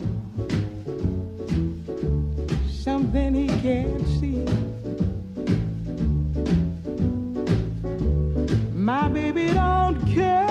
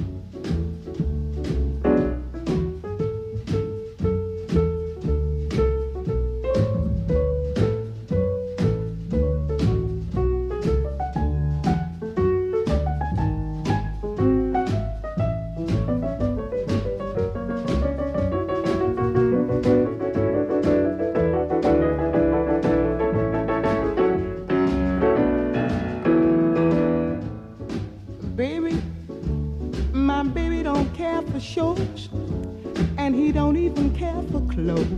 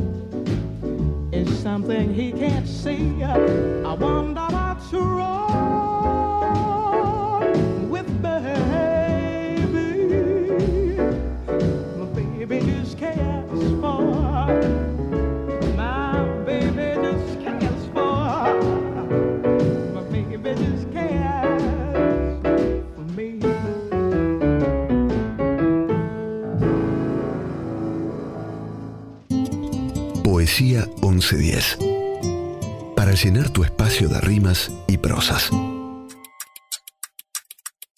Hola, soy Gloria Singolani, dirijo La Gloria Espacio Teatral, que es un teatro que queda en el barrio de Almagro, en Capital, sobre la calle Yatay 890. Está muy cerquita del subte de Ángel Gallardo, el subte B. Ahora con la pandemia eh, estamos cerrados, pero esperamos que muy pronto podamos abrir nuevamente nuestras puertas. ¿Podrías contarnos una breve historia de tu sala? Bueno, la sala La Gloria, espacio teatral, es un sueño largo de hace mucho que se concretó en el año 2013 y en circunstancias personales de mucho cambio, de mucho desacomodamiento de placas tectónicas personales, de pronto apareció una gran oportunidad en donde me planteé ahora o nunca y bueno, fue ese ahora y empezó a funcionar en el 2014 y que por temas meramente burocráticos no empezó en el 2013, sino que empezó en el 2014. En ese momento una actriz amiga me sugirió el nombre de Teatro Estudio La Mama y estuvo funcionando así hasta el 2016. Después le cambié el nombre porque eh, ya estaba en otro lugar el nombre y mi profesor de teatro, mi maestro, Rubén Schumacher me sugiere el nombre La Gloria como mi nombre a mí me daba un poco de vergüenza, pero lo tomé y tomé la sugerencia porque decía la verdad que es un buen nombre para un teatro, La Gloriosa, La Gloria. dije, bueno, está bien, vamos a ponerlo. No di más vueltas y quedó así. La Gloria Espacio Teatral ¿Tienen un perfil determinado de obras o propuestas? El perfil de obras que nos interesa mínimamente corresponde a aquellas que no sean más de lo mismo que se ve en un teatro comercial, en, la tele, aquella que no subestima al público, en donde sea más de lo mismo que ya se ven en los contenidos de los medios masivos, que tengan una pista que sean para adultos, pero también puede ser para todo público. ¿Cómo llegan esas propuestas a ustedes? Las propuestas nos llegan a través del mail principalmente y a veces se han acercado a la sala, ahora no porque por pandemia está cerrado, pero se han acercado a la sala, nos traen carpetas, nos vienen a, tomamos un mate y charlamos y vemos el material, pero principalmente a través del mail porque es ahí donde nosotros pedimos un video de ensayo, pedimos el dossier del proyecto, el texto, cómo va a ser la escenografía, lo visual que van a incorporar eh, en la escena, el espacio que necesitan. A veces sucede que el proyecto es muy hermoso, pero no, no cuaja con el espacio, ¿no? No, el espacio arquitectónico, digamos. Eh, entonces no es tarea fácil, pero principalmente llega a través del mail porque es lo que nos permite analizar y mirar y, y pensar. ¿Cómo y quiénes eligen lo que programan después? Una vez que llegan las propuestas al mail con Natalia Casieles, que me ayuda muchísimo en la programación y en la búsqueda de contenidos, analizamos los, las carpetas que vienen adjuntas al mail y bueno, miramos los videos, los ensayos que mandan o miramos el texto y bueno, lo analizamos un poquito si, si va con el espacio, si, va, si nos parece bien el contenido, si están bien las actuaciones, en fin, si hay toda una, si, si todo lo que debe funcionar dentro de una obra teatral eh, vemos que puede llegar a tener eh, cabida en el espacio. Y bueno, también Natalia ha creado eh, un ciclo muy interesante en el 2016 eh, para poder visibilizar el cambio de nombre de la sala de Teatro La Mama a La Gloria Espacio Teatral y ha creado un ciclo de teatro que todavía permanece, que se llama Divinas Glorias, tres variaciones sobre el concepto. Son tres obras cortas en donde la temática es la gloria. Y bueno, ha tenido un éxito maravilloso y una gran convocatoria y seguimos con ese ciclo. ¿Solo ofrecen obras de teatro o incluyen talleres u otras actividades? Eh, la Gloria Espacio Teatral, además de ofrecer obras de teatro, por supuesto, también ofrece talleres de actuación, de dramaturgia, eh, es sala de ensayo, espacio para investigar. Está la escuela Balumba, que es una escuela en donde tiene todos los niveles de actuación para niños, adultos, de, básicos, intermedios. Eh, también está Laura Névole dando su taller, Laura Yusen con su taller de dirección actoral. En fin, está abierto también a todo lo que sea talleres. ¿Qué sentís siendo el puente entre los proyectos artísticos y el público? Creo que como puente entre los proyectos artísticos y el público, eh, nuestra sala hace justamente de puente por el, por el espíritu de, de casa que tiene el espacio que invita a sentirse como en casa. Creo que eso es un, es un gran puente porque cuando el público entra se siente como entrando a una casa porque es una casa. De hecho es una casa de fin de siglo. Y, y si bien se sienten como en casa, pero es con la diferencia que en algún momento sucederá algo bello, que, que los va a conmover, que se va a romper ese punto de confort en que nos deja en la chatura, en lo mediocre, en lo obvio, en donde vamos a participar entre todos de algo, en un gran living en donde van a suceder, va a suceder una ficción pero que nos va a conmover, en donde no vamos a salir como entramos. Es nuestra casa y es nuestra casa teatro y buscamos generar eso, propulsar con nuestras obras a, a crear conciencia, a compartir un momento bello o intenso o distinto. ¿Qué proyecto tiene la sala actualmente? Para la programación durante la pandemia, en marzo hicimos una convocatoria para un concurso de guiones de radioteatro y poder tomar de aquellos radioteatros que escuchaban nuestros abuelos, eh, que escuchaban la novela y escuchaban el teatro a través de la radio, tomamos esa, ese dispositivo de viejas formas y lo fusionamos y se nos ocurrió a través de, de un concurso, Las Glorias del Radioteatro, convocar guiones de radioteatro. Un prestigioso jurado eh, seleccionó tres. El jurado está formado por Rubén Schumacher, Sol Pavés, Beatriz Pustilnik y bueno, eligieron tres de los cuales están invitados a escucharlos a través de nuestra página. Están libres, o sea, están gratuitos, solo que si quieren colaborar nos vendría muy bien para poder retribuir a los actores de, de la escena nacional que han participado tan amorosamente en, esto, en este proyecto.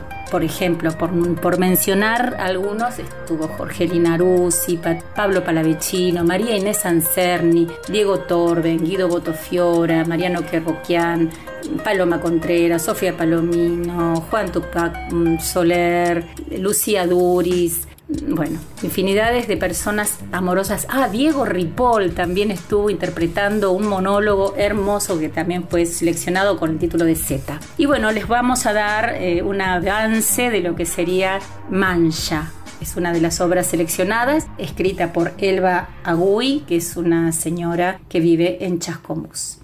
Humberto Mancha vive en un barrio de veredas desparejas, de calles de tierra y casas chatas, variopinto en sus techos, que denotan una multiplicidad de colores. Una ciudad que históricamente fue cruzada por las vías del ferrocarril y que hace décadas tiene una franja en línea recta que parte en dos al mapa local. ¿Qué proyecto tiene la sala post pandemia? Los proyectos post pandemia que tiene la sala eh, los estamos rumiando con mi querida Natalia Casieles, mi querida amiga, y creo que mm, vamos a seguir con haciendo convocatorias como para poder seguir trabajando.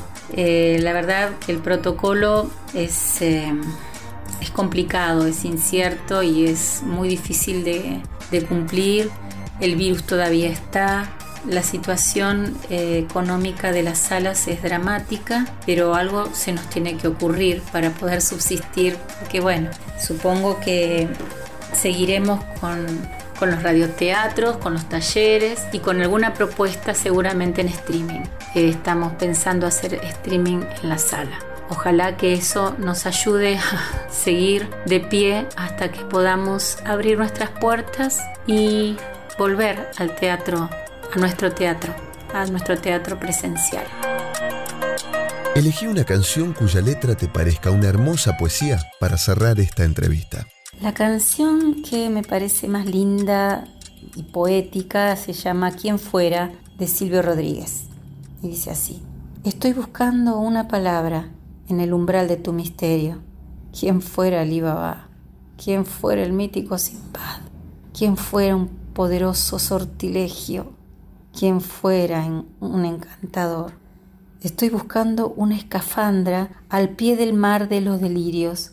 ¿Quién fuera Jacques Cousteau?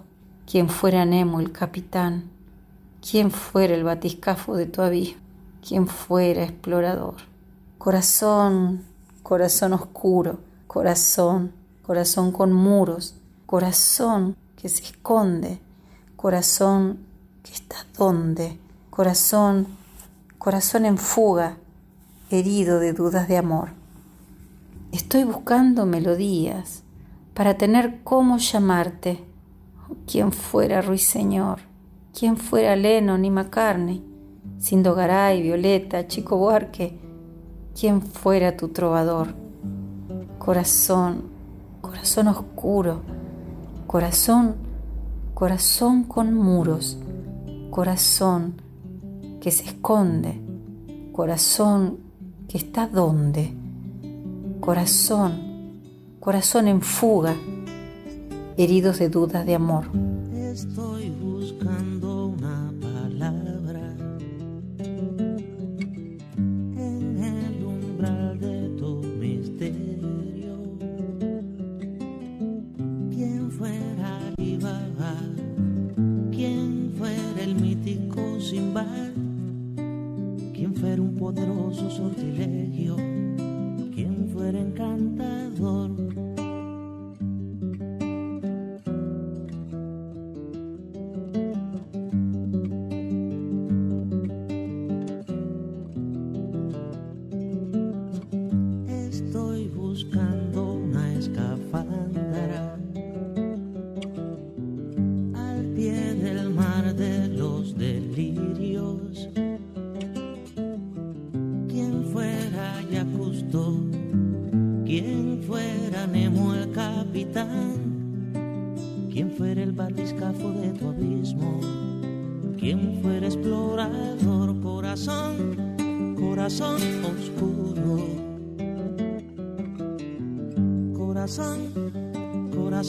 Muros. Corazón que se esconde, corazón que está donde, corazón, corazón en fuga,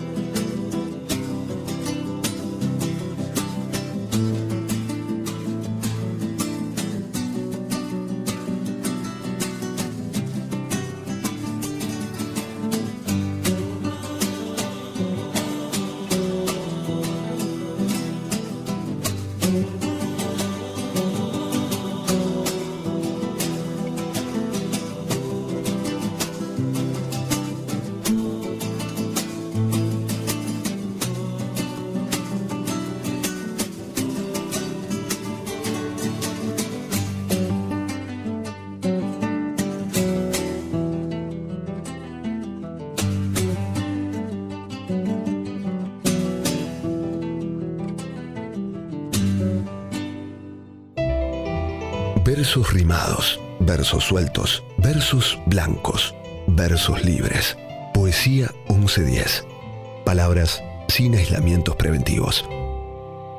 ¿Cómo les va? Bienvenidos. Soy Jorge Luis Pizarro y como ustedes saben, todos los domingos, a partir de las 22, nos reunimos en la 2x4 para compartir historias, emociones y tangos. Y a la propuesta habitual, hoy le sumamos una yapa, un poema de Mario Benedetti, cuyo título es Hagamos un trato y que para mí, por eso lo elegí, es como una caricia al alma. Y dice así, compañera, usted sabe puede contar conmigo, no hasta dos o hasta diez, sino contar conmigo. Si alguna vez advierte que la miro a los ojos y una veta de amor reconocen los míos, no alerte sus fusiles, ni piense que delirio, a pesar de la veta, o tal vez porque existe, usted puede contar conmigo. Si otras veces me encuentra huraño, sin motivo, no piense que es flojera, igual puede contar conmigo. Pero hagamos un trato. Yo quisiera contar con usted. Es tan lindo saber que usted existe, uno se siente vivo. Y cuando digo esto, quiero decir contar, aunque sea hasta dos, aunque sea hasta cinco, no ya para que acuda presurosa en mi auxilio, sino para saber a ciencia cierta que usted sabe que puede contar conmigo. Me encanta, hermoso, bello, porque pensemos juntos, es tan maravilloso saber que podemos contar con otra persona. Se los digo desde el corazón. Gracias por este rato, que Dios nos bendiga a todos y cuando ustedes lo decidan, nos volvemos a reencontrar. Como siempre, muchas, pero muchas gracias. La cultura engendra progreso y sin ella no cabe exigir de los pueblos ninguna conducta moral. José Vasconcelos.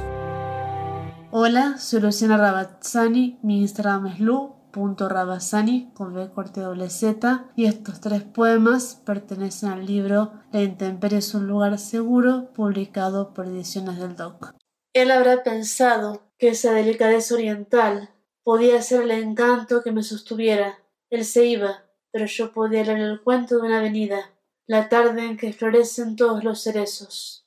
Soñé que lo encontraba en el baño de una casa desconocida, luciendo una remera con media bandera de Japón ideogramas inventados. Una remera gastada, la tela adelgazándose. Le decía que podía sacársela, que le hacía lugar al lado de una toalla. Ese baño era un espacio que quisiera habitar. Iba a curar a esa media bandera desgarrada con toda mi suavidad, con todo mi silencio. Es una tarde de provincia, flores, pájaros y una idea de la soledad. Dentro de esa incierta idea se conoce la tristeza, no se conoce la furia.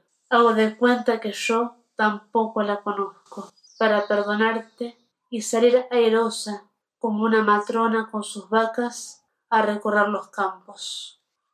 Ahora podríamos ir a cenar, y no vas a creerlo, podríamos también reírnos, podríamos pensar que somos dos personas maravillosas, eso de toda la vida por delante, un falso lamento por la edad, de nuevo la risa. Y yo me preguntaba cómo él cree en un escenario tan igualito a cuando nos conocimos, ahora que terminamos. El timbre suena puntual a las 5 de la tarde y Delfina salta de su silla y aplaude mientras da unos saltitos por el living. Mamá, Rosa y yo le hacemos gestos de que no sea escandalosa. Tu novio te va a escuchar, advierte mamá. Mabel, para variar, menea la cabeza y nos desaprueba. ¿Y qué problema hay si el novio la escucha? Que queda como una tarada, nena, responde Rosa. ¿Una tarada? ¿Por qué? ¿Por ponerse contenta? Ernesto se mete en la conversación. ¿Vos también aplaudías cuando yo tocaba el timbre? La pregunta va dirigida a Rosa, su mujer, que se ruboriza y me mira a mí como si buscase ayuda. Por supuesto, es Mabel la que contesta. ¿No ves cómo escucha tu voz a una hora y todavía se le suben los colores de puro amor? Cállate, nena. Rosa intenta disciplinar a Mabel desde su estatura de primogénita. Bueno, bueno, dice papá, dos palabras y el resto de la espera la hacemos en silencio.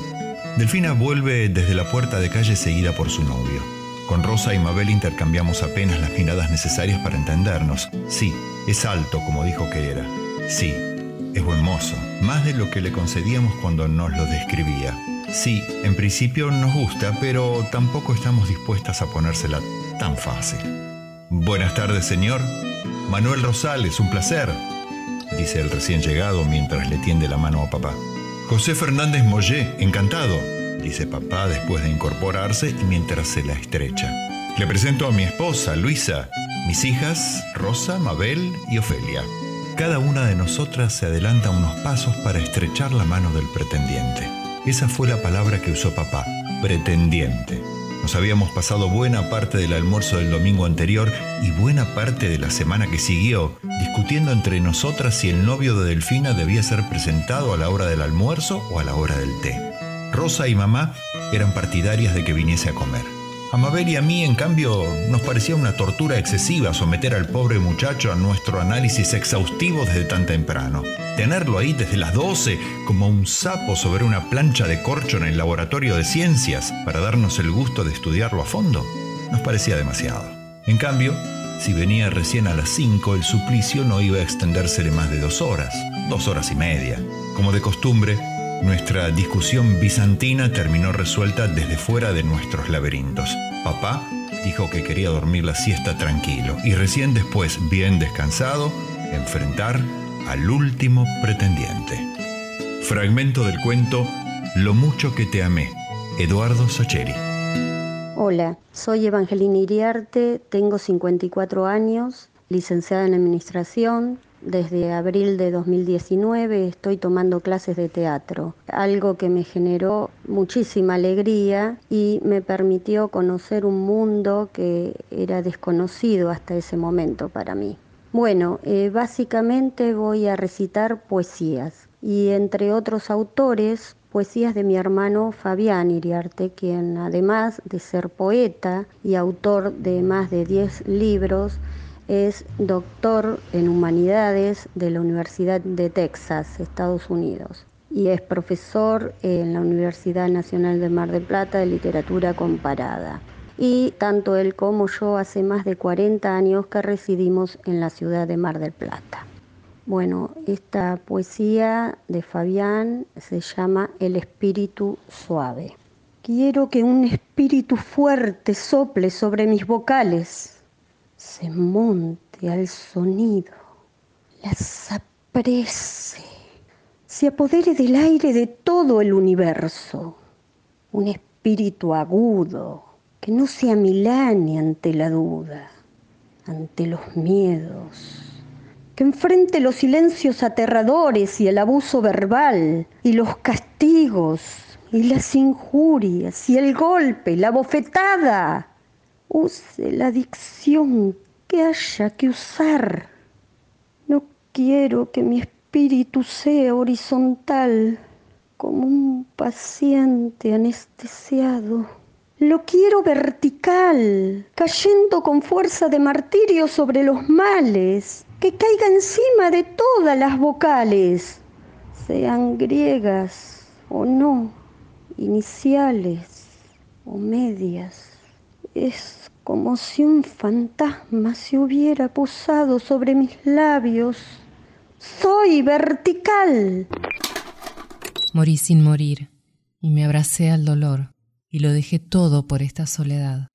Y se hizo de noche y ahora estoy aquí mi cuerpo se cae, solo veo la cruz al amanecer. Rezo, rezo por vos. Y curé mis heridas y me encendí de amor y quemé las cortinas y me encendí de amor, de amor sagrado. Y entonces rezo, rezo por vos. Luis Alberto Espineta, rezo por vos.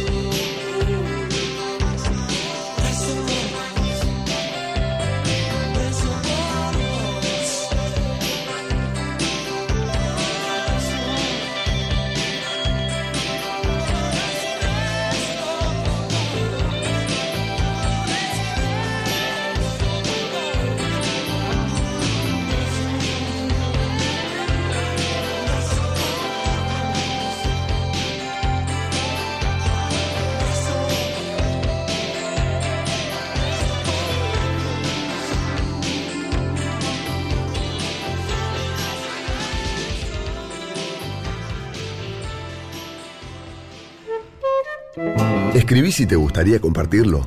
¿No escribís pero querés que escuchemos tus textos favoritos? Forma parte del proyecto Poesía 1110. Manda un audio leyendo el texto que elijas, un poema, el párrafo de una novela, la estrofa de una canción, a través de nuestro WhatsApp 0054 911 351 47424 y compartilo con todos los oyentes de la 1110. No olvides decirnos tu nombre, el título del poema y su autor. Porque poesía es leer, es escribir y es compartir lo escrito y lo leído, lo contado y lo cantado. Poesía 1110.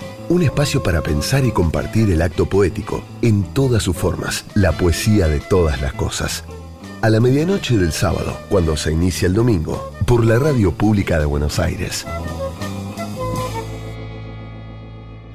Hola, soy Mónica Poggio y quería compartir un poema que escribí en pandemia que se llama La piedad de la lluvia. Me acerco a la ventana y espero la lluvia ilusionada. Amé tanto al sol que hoy siento brillar insolente, despliegue insolidario para con nosotros, humanos débiles y temerosos personajes en que nos hemos convertido. La piedad de la lluvia, la miro caer silenciosa y lenta, sin fuerza, como desangrándose, y agradecida sigo con mis ojos las gotas sobre el piso al que cubierto de pastos verdean la falta de pisadas. Autoficción es un término relativamente nuevo. Cada vez es más usado en los círculos literarios. Creado en 1977 por Serge Dubovsky, crítico literario y novelista francés, el término automación se usa para diferenciar ciertas otras del término autobiografía, dado que, en este último caso, el lector da por hecho que todo lo que se narra en el relato sucedió realmente. Por el contrario, la autoficción establece que tanto el nombre de los personajes como los lugares pueden ser inventados, y solo el nombre del protagonista debe de cenirse a la realidad. En la autoficción el escritor habla de sí mismo, pero no necesariamente dice la verdad. La Divina Comedia, en la que el poeta Dante Alighieri narra su descenso al infierno, sería un ejemplo claro de autoficción. Hola, mi nombre es Cori Pacheco, soy de Perú y radico en Buenos Aires. Carta de despedida. Si por un instante Dios se olvidara de que soy una marioneta de trapo y me regalara un trozo de vida, aprovecharía ese tiempo lo más que pudiera. Posiblemente no diría todo lo que pienso, pero en definitiva pensaría todo lo que digo. Daría valor a las cosas, no por lo que valen, sino por lo que significan. Dormiría poco, soñaría más. Entiendo que por cada minuto que cerramos los ojos, perdemos 60 segundos de luz. Andaría cuando los demás se detienen, despertaría cuando los demás duermen. Si Dios me obsequiara un trozo de vida, vestiría sencillo, me tiraría de bruces al sol, dejando descubierto no solamente mi cuerpo, sino mi alma. A los hombres les probaría cuán equivocados están al pensar que dejan de enamorarse cuando envejecen, sin saber que envejecen cuando dejan de enamorarse. A un niño le daría alas, pero le dejaría que él solo aprendiese a volar. A los viejos les enseñaría que la muerte no llega con la vejez, sino con el olvido. Tantas cosas he aprendido de ustedes, los hombres. He aprendido que todo el mundo quiere vivir en la cima de la montaña, sin saber que la verdadera felicidad está en la forma de subir la escarpada. Me apartaría de los necios, los habladores, de la gente con malas costumbres y actitudes. Sería siempre honesto y mantendría llena de amor y de atenciones a las personas a mi alrededor. Siempre trataría de dar lo mejor. He aprendido que cuando un recién nacido aprieta con su pequeño puño por primera vez el dedo de su padre, lo tiene atrapado por siempre. He aprendido que un hombre solo tiene derecho a mirar a otro hacia abajo cuando ha de ayudarle a levantarse. Son tantas cosas las que he podido aprender de ustedes, pero realmente de mucho no habrá de servir, porque cuando me guarden dentro de esa maleta, infelizmente me estaré muriendo. Trata de decir siempre lo que sientes y haz siempre lo que piensas en lo más profundo de tu corazón. Si supiera que hoy fuera la última vez que te voy a ver dormir, te abrazaría fuertemente y rezaría al Señor para poder ser el guardián de tu alma. Si supiera que estos son los últimos minutos que te veo, te diría te quiero, te amo y no asumiría tontamente que ya lo sabes. Siempre hay un mañana y la vida nos da siempre otra oportunidad para hacer las cosas bien. Pero por si me equivoco y hoy es todo lo que nos queda, me gustaría decirte cuánto te quiero, que nunca te olvidaré. El mañana no lo está asegurado a nadie, joven o viejo. Hoy puede ser la última vez que veas lo que amas. Por eso, no esperes más. Hazlo hoy, ya que si mañana nunca llega, seguramente lamentarás el día que no tomaste tiempo para una sonrisa, un abrazo, un beso, y que estuviste muy ocupado para concederles un último deseo. Mantén a los que amas cerca de ti. Diles al oído lo mucho que los necesitas. Quiérelos y trátalos bien. Toma tiempo para decirles, lo siento, perdóname, por favor, gracias. Y todas las palabras de amor que conoces. Nadie te recordará por tus nobles pensamientos secretos. Pide al Señor la fuerza y sabiduría para expresarlos. Finalmente demuestra a tus amigos y seres queridos cuánto te importan. Gabriel García Márquez. José Saramago, Premio Nobel de Literatura en 1998 y el único portugués que lo ha recibido hasta la fecha, creció en una casa donde, según él mismo relató en varias ocasiones, solo había un libro en la estantería. A Toutinegra do Moinho, de Emily Richardburg. Perdida en una vereda, la luna vagó una noche buscando dónde dormir. Por curiosidad al ver un bailongo abierto.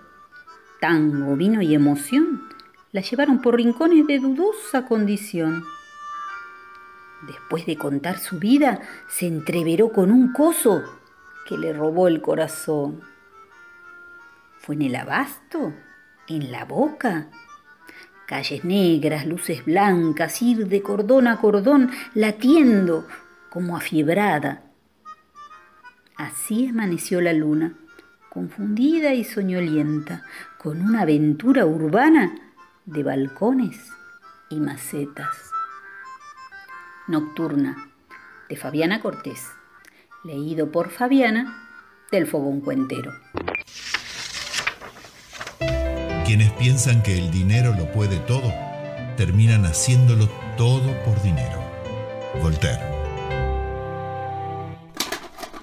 No has comprendido que he llegado hasta aquí para dejarme tan fácil ganar. He peleado, lo sabes, he peleado. No pienses que ahora voy a abandonar. No tengas miedo. Aunque esté lejos, yo te siento. Lo que haga falta para verte otra vez, ¿no ves que solo un minuto contigo calma mi sed, mi ansia y mi frío? ¿De qué manera puedo hacerte comprender que es tu espalda donde quiero amanecer?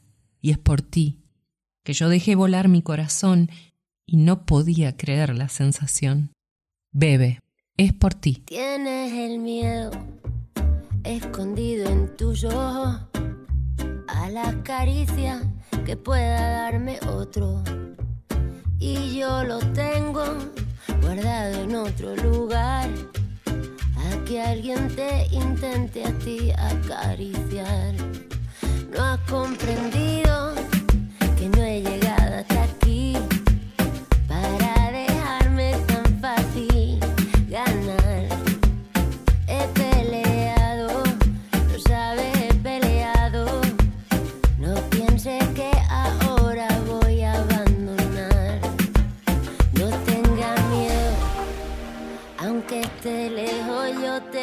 siento, no tengas miedo. Aunque esté lejos, yo te llevo. Tú llegaste cuando yo ya había perdido la fe. Cuando miraba contra la pared. Cuando mi cicatriz era invisible, me sonreíste y dijiste ven. Al verte tan de frente me alejé. Para que entre los dos corriera el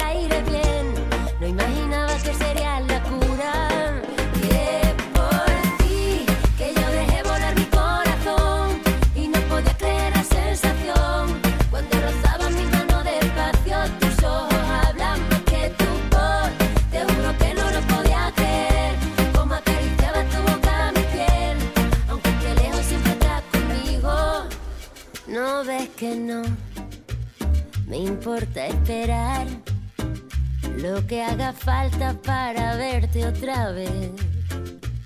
No ves que solo un minuto contigo calma mi sed, mi ansia y mi frío.